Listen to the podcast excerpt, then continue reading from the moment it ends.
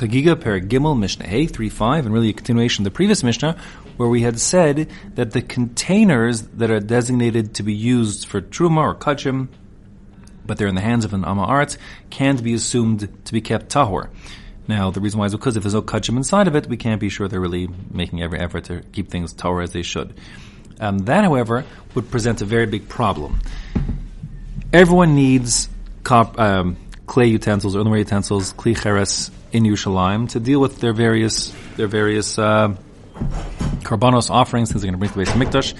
Um, these things were almost like you know uh, disposal chadpami, you know, one time use disposal, in as much as what's left inside, if it's been consecrated after it becomes you know nosar past past its expiration date, if you will, so then it has to, it's forbidden to eat. It's iser, and since it's balu, it's you know absorbed into the walls of the kli the earthenware utensil, that has to be destroyed. So there's an ongoing demand for earthenware utensils.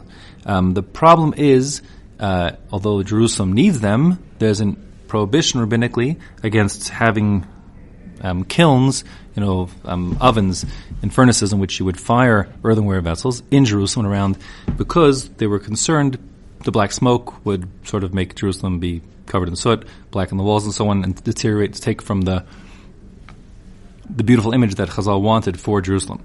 And that being the case, they have to have some kind of um, uh, shara, some compromise. The rabbis couldn't just say you have to buy all of your earthenware utensils from Chaverim. That would just be a that would be a gezerah decree that would be impossible for the community to stand up to because there's just not enough chaverim and too much demand for earthenware vessels. And therefore, the rabbis made a compromise and they said, close to Jerusalem, you can trust Amei Ha'aretz who are providing with utensils for kachim. Um, how close? So the Mishnah says, Minha modi'is vilifnim, from the place called modi'is or other girsos, or modi'im or modi'in, and very possibly it's somehow closely related to the modi'in of modern Israel, perhaps. Um, from there and inwards, meaning inwards toward Jerusalem, Ne'eman al Klei Cheres, the the merchants can be trusted regarding earthenware utensils. Now, Moda'in, we have the same measurements to this Moda'in in Maseches Pesachim, where we learn there that that was 15 mil away. A mil, um, it's approximately a kilometer. It certainly sounds like the word mile, and actually is etymologically related to the word mile. It comes from the word like mila, a thousand, because it was um, originally like a thousand paces of a Roman soldier, like 2,000 steps, if you will, um, which later on became uh, the 2,000 amos.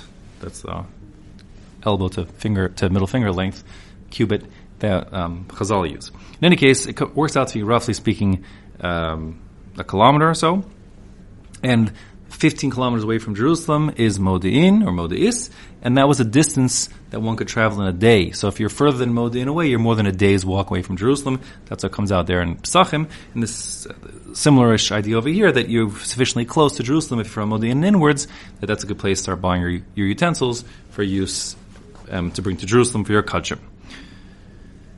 Minamodi'is v'lachutz, however, further away from, from the town of Modin, in the other direction away from Jerusalem, that's too far. Einemanim, at that point, the Ameyaretz are no longer believed to have kept their earthenware vessels Batara, and they can't be purchased from there.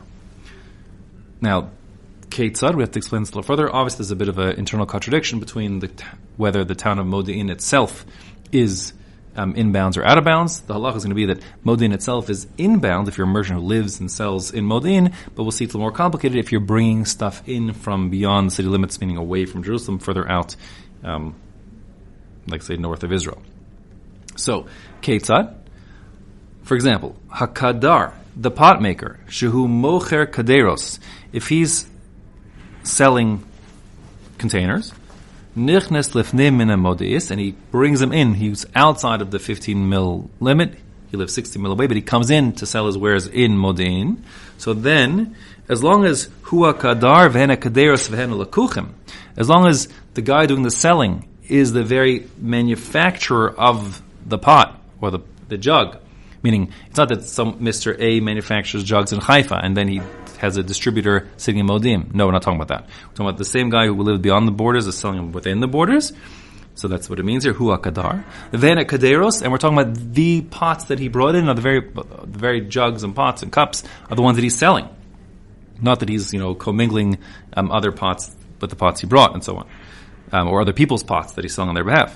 Vehen lakuchim, and the people, the purchasers, these people who are the chaverim, who keep strictures of Tumah the ones who are concerned about this whole issue about keeping things tahor, they observe with their own eyes these facts. This is the guy, he brought these stuffs in, he brought into, he, you know, we know where this came from, and this is the guy who's selling them, he's the manufacturer. So then Ne'eman, at that point, the person selling from Modi'in and inwards, Modi'is inwards, is believed. Yatza, if he's on his way out, you know, it's the same guy, but now he's leaving out away from Jerusalem, further away, as he goes to 16, 17, whatever, almost, uh, mil away from Yerushalayim. Eno Netman, he's no longer believed. So the permissibility only exists in the framework of this 15 mil from Jerusalem.